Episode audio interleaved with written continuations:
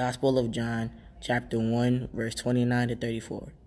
John the Baptist saw Jesus coming toward him and said, Behold, the Lamb of God who takes away the sin of the world. He is the one of whom I said, A man is coming after me who ranks ahead of me because he existed before me.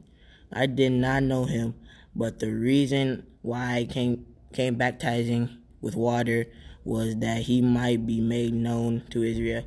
John testified further, saying, I saw the Spirit come down like a dove from the heaven and remain upon him. I did not know him, but but the one who sent me to baptize with water told me, On whomever you see the Spirit come down and remain, it, it he is the one who will baptize with the Holy Spirit.